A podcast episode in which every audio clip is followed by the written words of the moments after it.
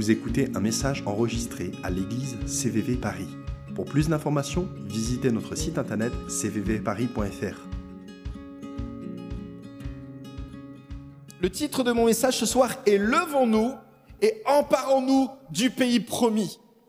Ce, il y a un texte qui est dans l'Exode, il va apparaître à l'écran, le Pharaon, le Pharaon s'était rapproché. Et en regardant au loin, les Israélites aperçurent les Égyptiens lancer à leur poursuite. Ils furent saisis d'une grande peur et ils poussèrent de grands cris vers l'Éternel. Puis ils se tournèrent contre Moïse et lui dirent, N'y avait-il pas assez de tombeaux en Égypte pour que tu nous emmènes mourir au désert? Pourquoi as-tu voulu nous faire sortir d'Égypte? Nous te l'avions bien dit lorsque nous étions encore là-bas. Laisse-nous tranquilles. Nous voulons être les esclaves des Égyptiens. Car mieux vaut pour nous cela que de mourir au désert. Moïse leur répondit, N'ayez pas peur. Tenez-vous là où vous êtes et regardez, et vous verrez comment l'Éternel vous délivrera en ce jour. Ces Égyptiens que vous voyez aujourd'hui, vous ne les verrez plus jamais. L'Éternel combattra pour vous, et vous, tenez-vous tranquille.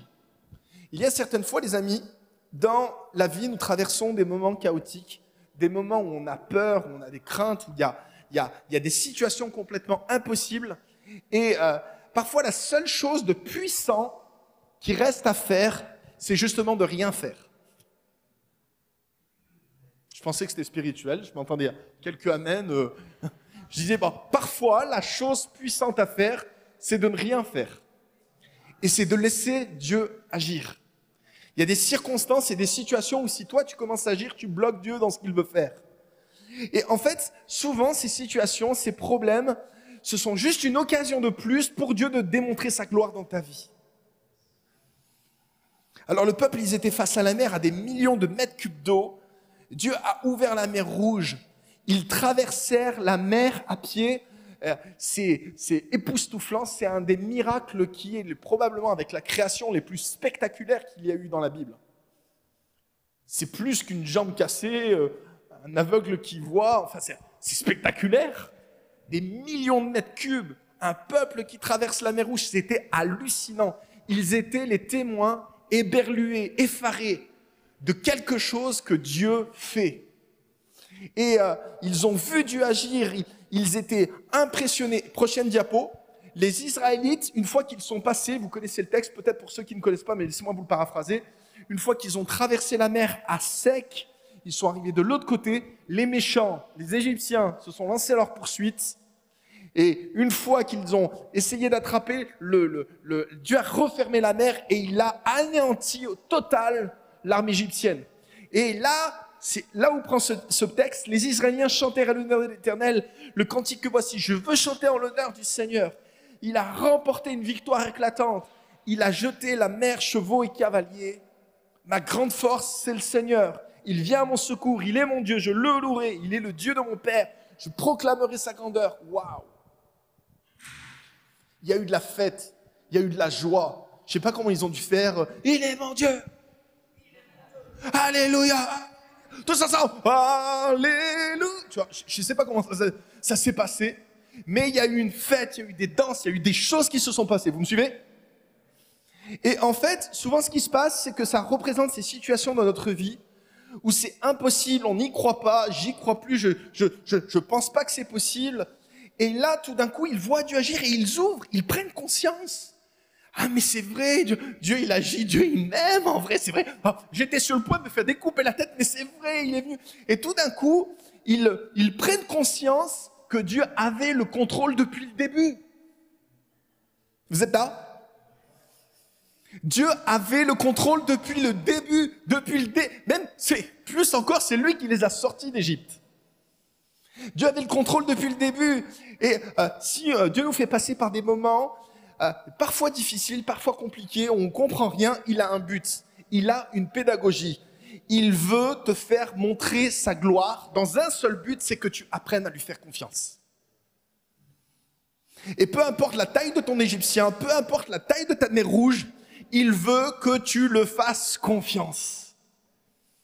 Et là, c'est ça. En fait, ce qui s'est passé, c'est que euh, euh, quand on passe ce genre de choses, c'est pas, pas Dieu ne joue pas avec toi. Parfois, il y a des gens, et c'est exactement ce qui se passe avec Israël. Il dit ouais, mais Dieu il nous a emmenés ici pour nous faire mourir. Comment? Tu crois que Dieu t'a libéré de l'esclavage? Tu crois qu'il a fait plein de miracles pour te laisser mourir là? Et c'est ce qu'il ce qu'il croyait. Et, et, euh, et, et, là, et tout d'un coup, là, il y a, y a cette joie, cette joie. Ils se sont mis à chanter, ils se sont mis à louer Dieu, ils se sont mis à danser. Le problème un peu avec les Hébreux, c'est qu'ils ont chanté un très beau chant, mais du mauvais côté de la mer. Dieu veut que tu apprennes à chanter, à célébrer son nom face à l'impossible. Donc, quand il y a des situations impossibles, qui a besoin d'un miracle ce soir? Eh ben, tu es un bon candidat pour un miracle. Allez, j'avance. Prochaine diapo. Le désert est un endroit où Dieu veut que tu quittes ta mentalité d'esclave. Il y a cette réalité-là avec le peuple de Dieu, c'est que l'Égypte, c'est une mentalité. Et tu quittes l'Égypte en une nuit, mais tu mets des années à te défaire de l'Égypte dans ta tête. C'est ça. Tu mets des années à ce que ça te quitte. Et pour te défaire de l'Égypte, pour te défaire de cette mentalité d'esclave, Dieu nous fait passer, vous, moi, par ce qu'on appelle un désert.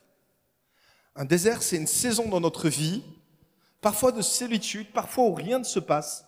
C'est compliqué, parfois où ça gratte dans notre cœur, c'est un, je sais pas, c'est un emploi où on t'avait promis une, une, augmentation et ça n'arrive pas. C'est, un, c'est quelque chose qui, c'est une période de souffrance dans laquelle tu es seul dans ce que tu vis. Est-ce qu'il y a des gens, vous comprenez de quoi je parle?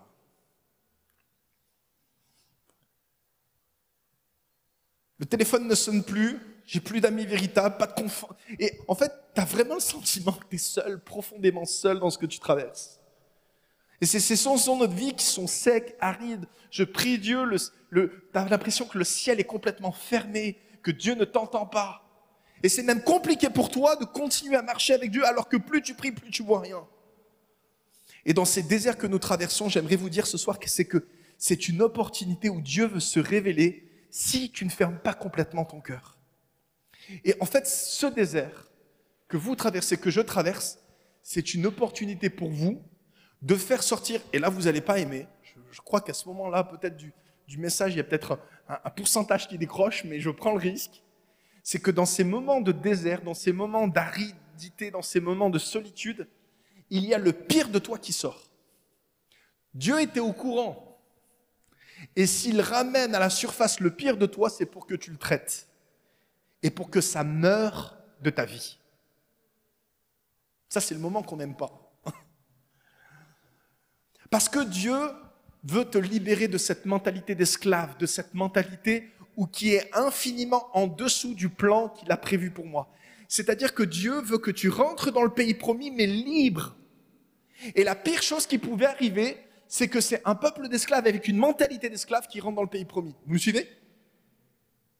Donc, dans ce petit séjour d'un petit désert, à la base qui devait durer seulement 15 jours, Dieu a voulu dire, waouh, je vais montrer ma gloire. Je vais montrer à quel point je suis bon. Et il a déversé sa gloire. À chaque fois, il les a impressionnés. Il a fait plein de miracles. La mer rouge. Et ensuite, il a continué. Euh, quand vous lisez le texte, c'est magnifique. Il y avait une nuée qui les conduisait au désert. Il a pourvu la manne. La manne, c'était du pain en plein désert. Il a pourvu de la viande. Oh, il, il manquait de rien. Dieu, il a payé, il a fait le chèque pour le package safari luxe. Vous me suivez? Profiter du camping, ça dure pas longtemps.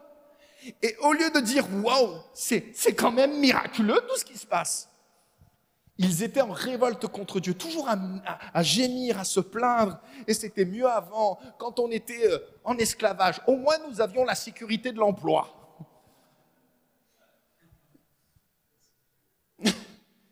Mais Dieu, il dit, mais cette mentalité-là, c'est hors de question qu'elle rentre dans le pays promis.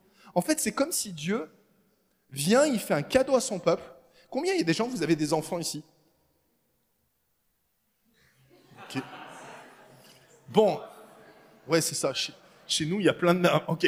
Alors, laissez-moi vous, vous parler d'une expérience. il m'est arrivé une fois d'offrir un cadeau à mon fils. Oh, je me suis saigné aux 80, j'ai fait un crédit, on est là. Là, financièrement, on est là. Tu te, saignes pour ton fils, tu lui présentes le cadeau. Il fait Non, c'est pas ce que je voulais. Il te le jette, le cadeau. Et là, dans mon cœur, papa, tu as envie de te lever T'as envie de lui dire, mon chéri, ça c'est la première dernière fois, ton cadeau, je vais le donner aux Africains qui, en Afrique, t'auras plus jamais rien. Enfin, vous suivez?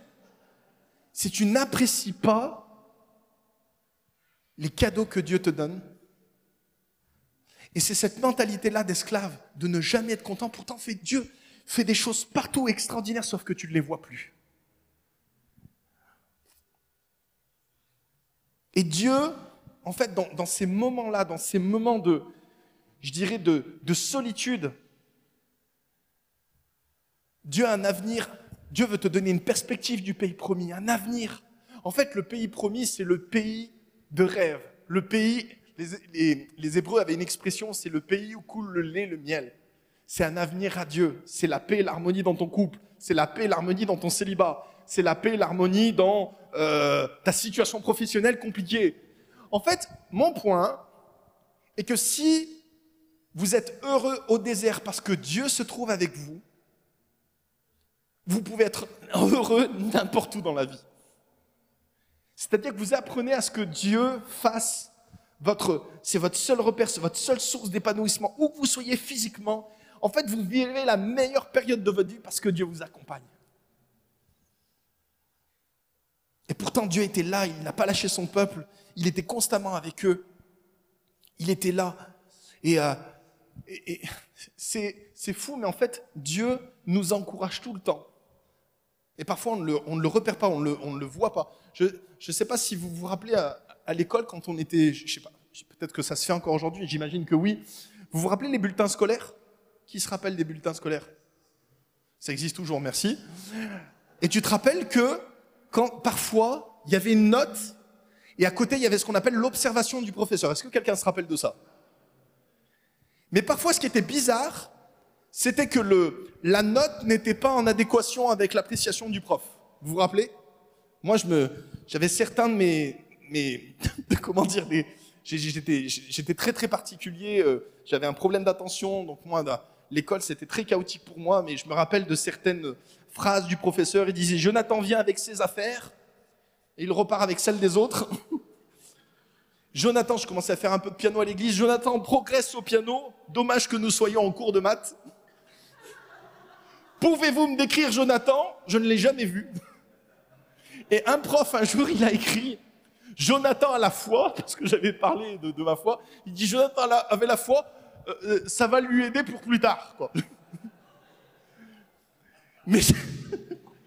Mais, j'ai certains profs qui m'avaient écrit, j'avais, je, crois que j'avais deux, deux, deux sur 20 et j'étais passé à 8 et demi parce que je ne sais pas ce qui s'était passé, Dieu m'avait visité, j'en sais rien. Et moi, 8 et demi, j'avais même pas la moyenne, mais j'avais donné tout ce que je pouvais. Et là, le prof marquait très bonne progression, continue, ne t'arrête pas. J'avais pas la moyenne. Et il y a des fois, mais en fait, le prof voyait l'effort que je faisais. Et c'est exactement ce que Dieu fait parfois avec nous. Il voit ton intention de bien faire. Et parfois, même quand tu te plantes, quand tu, te, tu tombes dans un trou, et que Dieu, dans son omniscience, dans son omnicapacité à tout connaître, il sait que tu vas tomber de 36 fois dans le trou avant de réaliser qu'il y avait un trou. Et quand tu tombes pour la première fois, Dieu, il fait chouette, plus que 35. Il a cette capacité hallucinante de voir le meilleur en nous, de nous encourager toujours. Quelqu'un dit Amen Et le prochain texte nous dit, oui, malgré nos difficultés, nos détresses, nous triomphons toujours, car nous savons qu'elles contribuent à notre bien. L'épreuve nous apprend à être patients. ça, ça fait mal. L'épreuve nous apprend à être... Et vous savez ce que j'ai découvert? Quelqu'un m'a dit, la première vertu, quand vous lisez 1 Corinthiens 13, la première qualité de l'amour, c'est qu'il est patient. L'amour est patient. L'épreuve nous apprend à être patient, à porter nos fardeaux sans rechigner. La patience nous affermit. Elle développe notre... Qui veut bosser sur son caractère? Eh ben voilà. Quelqu'un dit, Seigneur, j'ai besoin de ta patience et tout de suite. Elle nous aide à faire toujours confiance en Dieu. Donc quand il y a des gens qui disent Seigneur, je veux te faire confiance, eh ben, probablement tu vas avoir des moments et des occasions de lui faire confiance et ça va être compliqué et dur. Et Dieu leur présente des facettes de qui est dans des combats qui sont toujours plus intenses, toujours plus grands, pour que tu capitalises, écoutez bien ceci, Dieu quand il présente sa gloire, quand il présente sa face, c'est que tu capitalises sur les révélations, sur les expériences que tu as fait avec lui. Et c'est le but, c'est que 1 plus 1, tu grandisses et que tu apprennes à faire confiance à Dieu et que la marche soit toujours plus haute. Mais l'idée pour Dieu, c'est que tu progresses. C'est que vous progressez, c'est que je progresse. Et là, il y a eu un moment, il y a eu un, un, un rendez-vous manqué avec l'histoire d'Israël. C'est qu'ils arrivent aux portes du pays promis. C'est-à-dire que ça y est, on y est, c'est bon. Est, on a, on a tout traversé, on a traversé le désert, c'était dur, c'était compliqué, mais ça y est, là, il est là. Le pays promis, il est là. Oui, je le savais, Dieu, il était bon. Et juste histoire de s'assurer que c'est bien comme Dieu l'avait dit, ils envoient 12 espions vérifier que la commande Amazon, elle est correcte. Vous me suivez? Et les, les 12 espions, 12 tribus d'Israël, ils ont, ils ont fait tout le tour. Ils sont revenus, et pour ceux qui connaissent pas l'histoire, laissez-moi le paraphraser, ils ont, ils ont ramené des, des, des, des comment dire, des, des fruits du pays promis. Il y avait une grappe de raisin. Elle était tellement énorme qu'ils avaient besoin de deux personnes pour pouvoir la tenir. Et quand ils sont arrivés avec ces trésors, ces manifestations de tout ce que Dieu en réserve pour nous, ils ont dit oui, c'est vrai, le pays est promis, c'est bien comme Dieu l'avait dit, mais par contre, il est peuplé de géants. Et c'est là où prend place ce texte. Alors Caleb, en fait, il y avait Josué et Caleb, il y avait deux personnes, deux espions, euh, euh qui étaient envoyés avec cette colonie d'espions. Euh, excusez-moi, tous les espions, quand ils reviennent, ils font un scénario noir, ils disent oui, c'est, c'est comme Dieu l'avait dit, mais en fait, il y a, il y a tellement d'impossibilités, il y a des géants qui sont là-bas. Et c'est là où prend place ce texte. Alors Caleb essayait de faire taire le peuple qui commençait à s'en prendre à Moïse. Il lui dit, allons-y faire, faire la conquête de ce pays, car nous sommes vraiment capables. Dis à quelqu'un à côté de toi, vas-y, je crois que tu es capable de faire. Dis ça à quelqu'un à côté de vous. Je crois que tu en es capable. Allez, mettez un coup de coude à votre voisin. Tournez-vous vers un autre et lui dis, montre-moi ta tête de vainqueur.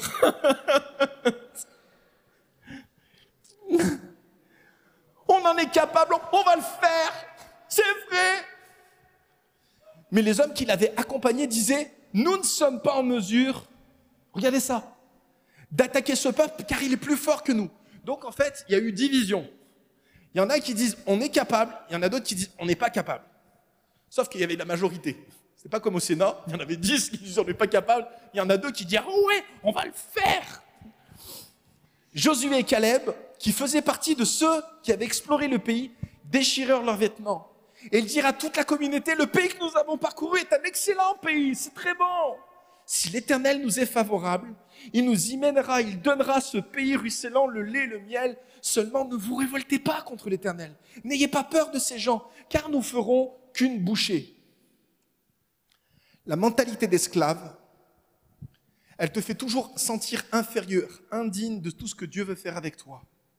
Et c'est de cette mentalité-là que Dieu voulait débarrasser son peuple. C'est de ça. Et sauf que ce qui est très intéressant, c'est que Josué et Caleb avaient un ils avaient vu les mêmes choses. Ils avaient vu les mêmes géants, mais ils avaient un esprit différent. Un esprit où je vois les choses, mais mon analyse, mon expérience avec Dieu, mon, mon, mon logiciel interne n'analyse pas la même chose que toi. Est-ce que vous me suivez? Je vois la même chose que toi, mais moi je vois les possibilités, tout ce que Dieu va faire. Et c'est exactement ça. Dieu voulait amener son peuple plus haut, Dieu était au courant du pays euh, avec des géants, etc. Dieu n'était pas surpris. Sauf que eux, ils ne s'en sentent pas capables. Et là, littéralement, il y a une guerre, ils se mettent à pleurer. Il y en a, ils disent, on retourne en Égypte, viens, Dieu nous a arnaqués. C'était horrible. Et là, Dieu a dit, cette mentalité-là, elle ne rentrera pas dans le pays promis. Il faut que ça meure. Et cette partie du peuple est, morte. Et en fait, ça représente des zones dans notre cœur de doute. C'est des zones où on ne croit pas complètement que Dieu est bon à notre égard. Il faut que ça, ça meure en toi.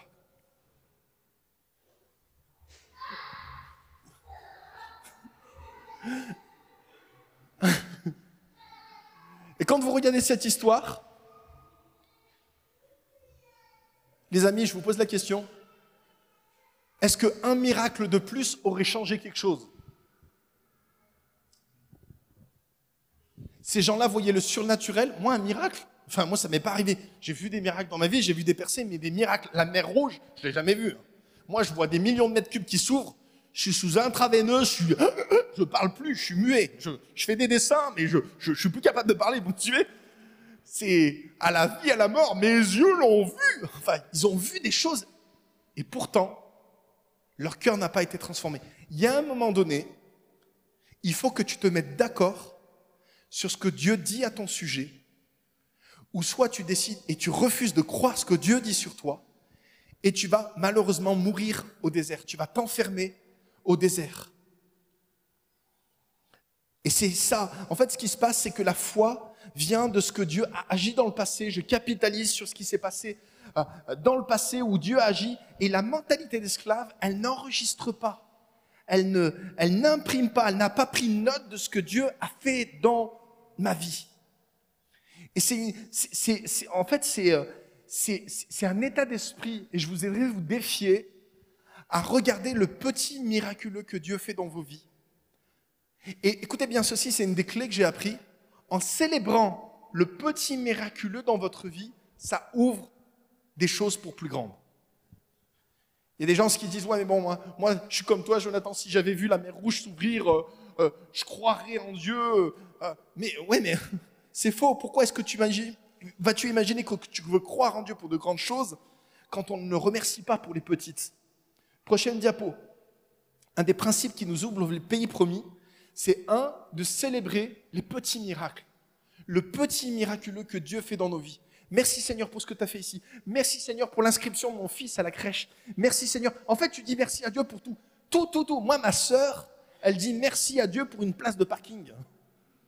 Alors il y a deux ans, ouais, mais il faut pas spiritualiser quand même. Euh, si on met Dieu euh, partout. Euh. Mais moi, à Paris, je suis arrivé à des rendez-vous professionnels. Tu as rendez-vous à 10 heures. Tu as été pris dans le bouchon, dans le trafic. Tu arrives à 9h57. Combien croient que on peut prier pour que Dieu nous libère une place et c'est très spirituel. N'est-ce pas? Et là, quand tu as quelqu'un qui débarque, tu fais Alléluia oh, Je l'ai fait Enfin, tu... Célébrez Dieu pour les petites choses qu'il fait dans vos vies. Amen, de plus grandes. Développez, cultivez une attitude de reconnaissance, gratitude, remerciement pour les choses qu'il a fait et celle qu'il n'a pas encore réalisée. T'as pas ton permis? Remercie le Seigneur pour la Porsche. C'est un peu ça l'idée. Bon, je ne veux pas être dans une fausse théologie, mais comprenez un peu ça. C'est-à-dire que je remercie Dieu pour les choses avant même qu'elles prennent place. C'est ça la foi.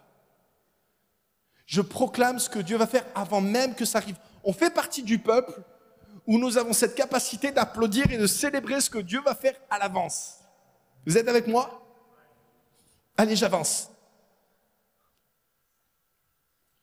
Troisième et quatrième et dernier point, avant de libérer les autres, Dieu veut te rendre libre, toi. Je fais un petit flashback en arrière. Et là, on va revenir au texte de l'Exode, euh, à Exode, je crois c'est chapitre 5 ou chapitre 7. On va se pencher sur la vie de Moïse.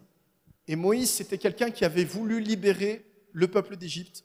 Pour ceux qui ne connaissent pas l'histoire, euh, laissez-moi vous le, vous le paraphraser. Moïse, c'était un juif qui est né d'une mère juive et qui a été, euh, il est, il est né lors d'un génocide alors que Pharaon, le roi de l'époque, venait à exterminer tous les enfants premiers-nés d'Israël.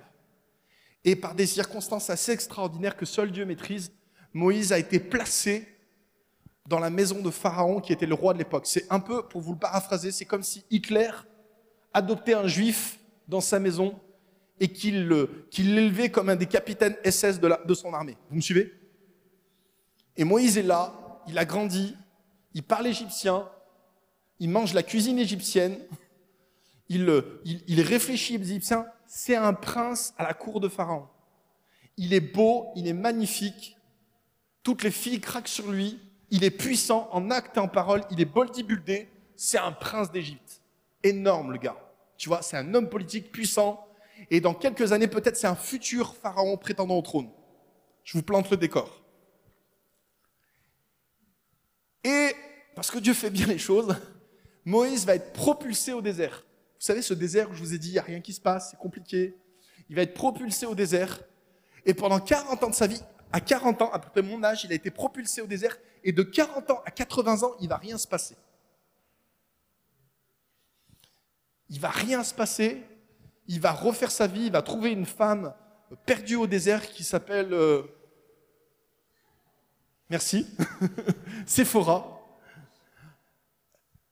C'était une fille d'un désert, il a refait sa vie, il apprend la langue qui était différente de la langue égyptienne, il garde les troupeaux de son beau-père, de son beau-père qui sont même pas son troupeau, les, les, brebis qu'il garde, c'est même pas les siennes. Il a rien du tout. Et 40 ans plus tard, à 80 ans, Dieu, il voit un feu. Et ce qui est touchant euh, ici, c'est qu'il voit un feu qui ne se consume pas. Écoutez bien ceci. Il voit quelque chose qui ne s'arrête pas. Et pour lui, c'est un phénomène extraordinaire. Il dit, je vais, c'est impressionnant, il y a quelque chose qui m'attire. Je vais faire un détour pour voir ce phénomène extraordinaire. Et Moïse, intérieurement, il avait perdu son feu. Il n'y a plus rien qui brûlait en lui. Si tu disais, Moïse, il y a 40 ans de ça, tu avais un rêve dans ton cœur. Tu sais, c'est j'ai un rêve. La comédie Walt Disney, j'ai un rêve dans mon cœur. Et ça, c'est Moïse, j'avais un rêve, je voulais libérer mon peuple. 40 ans plus tard, le feu, le rêve est mort, il n'y croit plus. Et Dieu se pointe et il dit Allô? Moïse, Moïse, je suis là, il répondit. Et c'est là où prend ce texte Je suis le Dieu de tes ancêtres, le Dieu d'Abraham, le Dieu d'Isaac, le Dieu de Jacob. Ce que Dieu est en train de lui dire, c'est Je suis le Dieu de ton histoire. Mais Moïse connaissait même pas son histoire. Pour lui, il était à moitié juif, moitié égyptien, il était propulsé. En fait, c'était compliqué dans sa tête. Et Dieu lui dit, j'ai vu la détresse de mon peuple en Égypte. J'ai entendu les cris que lui font pousser ses oppresseurs. Maintenant, j'agis. Et je t'envoie toi. Et Moïse dit, qui suis-je moi pour aller trouver le Pharaon et pour les faire sortir les Israélites d'Égypte? Donnez-moi votre attention, je termine ici. Moïse, à ce moment-là, il est, dévitalisé, il est vidé de sa propre histoire, il ne sait même plus qui il est. Et même si vous lisez le texte plus tard, alors que Dieu parle avec Moïse, Moïse, il dit, en fait, il bégaye, il, il, il arrive plus à parler. 40 ans avant, il était puissant, il s'exprimait, le désert l'a tellement dépouillé qu'il ne sait plus parler. Vous me suivez? Il ne sait plus s'exprimer. Et Dieu, il dit, j'ai un job pour toi.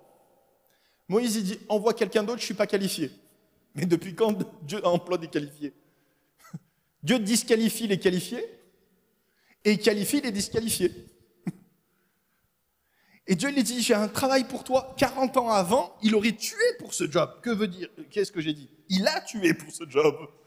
Il a tué des gens pour, pour ce job de libérateur. Mais Dieu a dû le dépouiller totalement de qui? De lui-même. Et à ce moment-là, il est prêt. Il est prêt pour l'emploi, prêt pour le job. C'est un raté, il n'a plus rien, il a, plus d'argent, il est perdu au désert, il, il, bègue, et c'est pas avec ce genre de gars qu'on va gagner le prix de Nobel. Hein. On va pas l'envoyer euh, gagner les Jeux Olympiques. Est-ce que vous me suivez? Et Dieu dit Waouh, t'es parfait. Combien croient que Dieu voit pas la même chose que nous, nous voyons Mais voici mon point, et c'est ça qui me touche c'est que Moïse, il a toute une discussion avec Dieu et il dit, écoute, mon peuple, tu es peut-être au courant, mais ils ont souffert. Ça fait 400 ans qu'ils sont en esclavage. Qu'est-ce que je vais leur dire? Quel est ton nom? Et Dieu, il lui dit, je suis. Voici ce que tu leur diras. Tu leur diras, je suis, m'a envoyé vers vous. Mais, mais t'es quoi? Bah, Je vais te montrer ce que je suis. En fait, un professeur d'école biblique, alors que j'étais jeune et que je faisais des cours d'école biblique, il disait, pour le paraphraser, Dieu dit, je suis tout ce que tu auras besoin que euh, je suis tout ce que tu auras besoin au moment où tu auras besoin que j'advienne.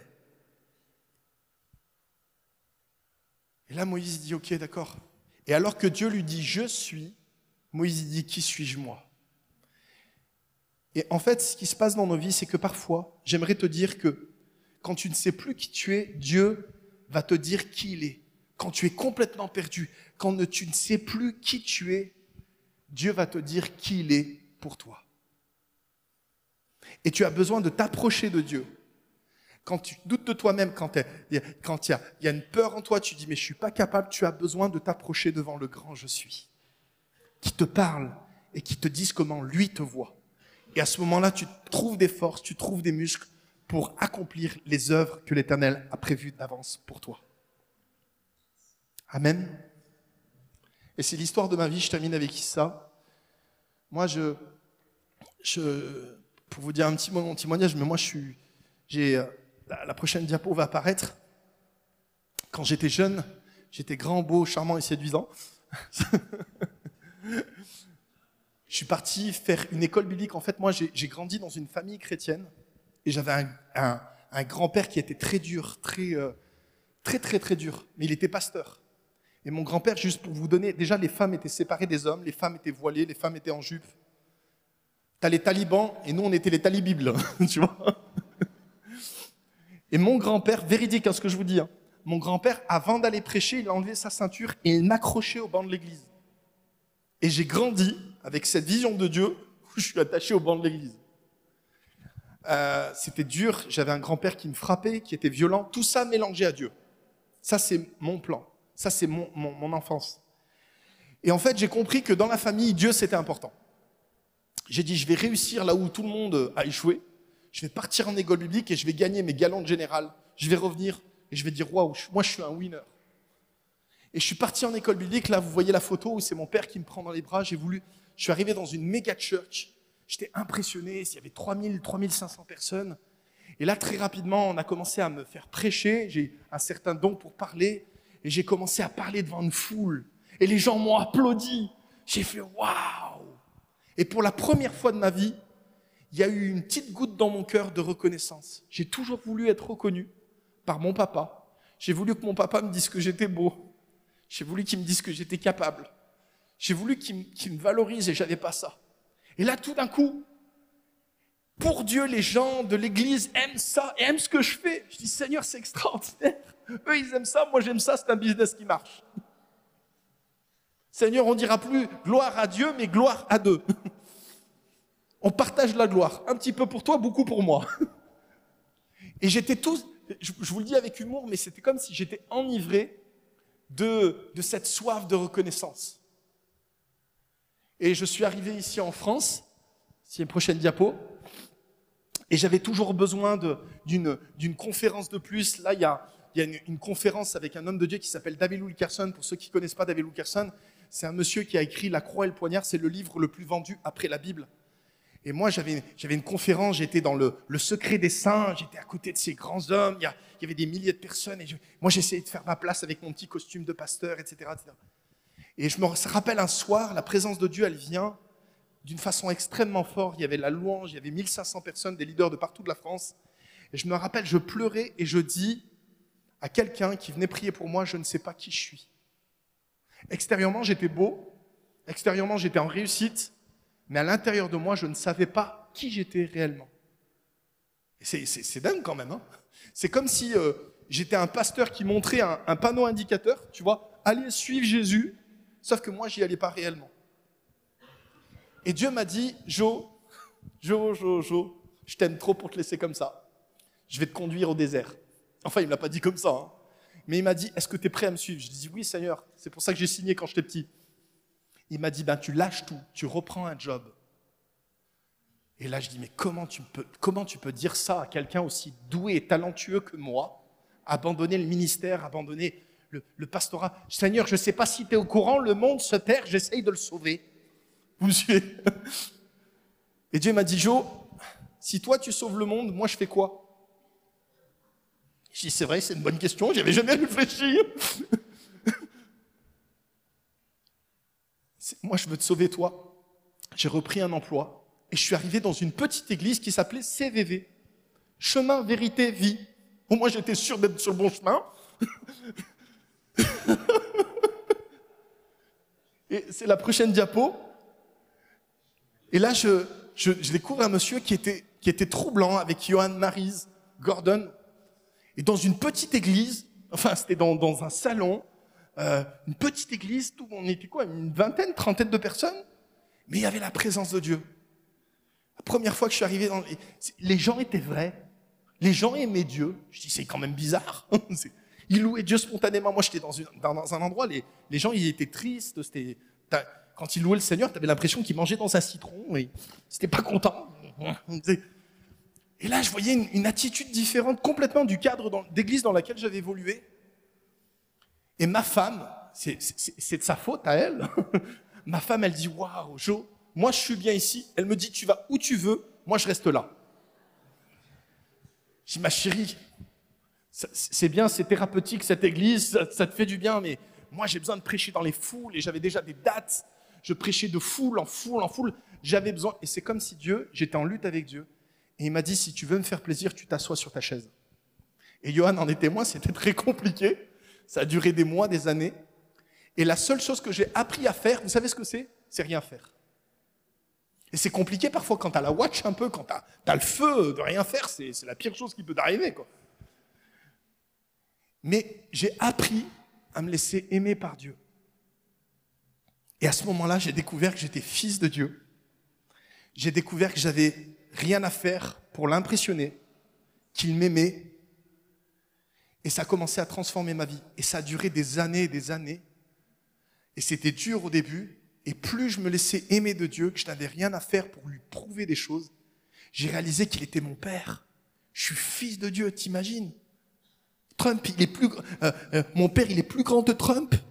Il est plus riche. C'est hallucinant. Et j'ai cette mentalité de fils de Dieu. Et partout où je vais maintenant, je suis un fils qui est aimé dans les bras d'un grand-papa. Je vais dans plusieurs églises, et à chaque fois que je vais dans une église, ce matin on était dans une autre église avec Ben, on, visite, et, partout où je vais, je dis, mais voilà, en fait, ici c'est chez moi. Et ce soir, là, vous ne me connaissez pas, mais vous êtes venu chez moi. D'ailleurs, bienvenue, ça me fait plaisir de vous rencontrer. Je suis juste dans un endroit dans lequel Dieu, mon Père, agit. Et c'est cette mentalité-là que Dieu veut que tu développes partout où tu vas, dans quelconque endroit où tu te rends, tu as une mentalité de fils de Dieu et tu t'empares du pays promis. Est-ce qu'il y a quelqu'un qui veut s'emparer du pays promis?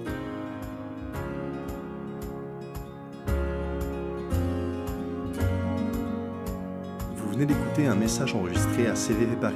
Pour plus d'informations, visitez notre site internet cvvparis.fr.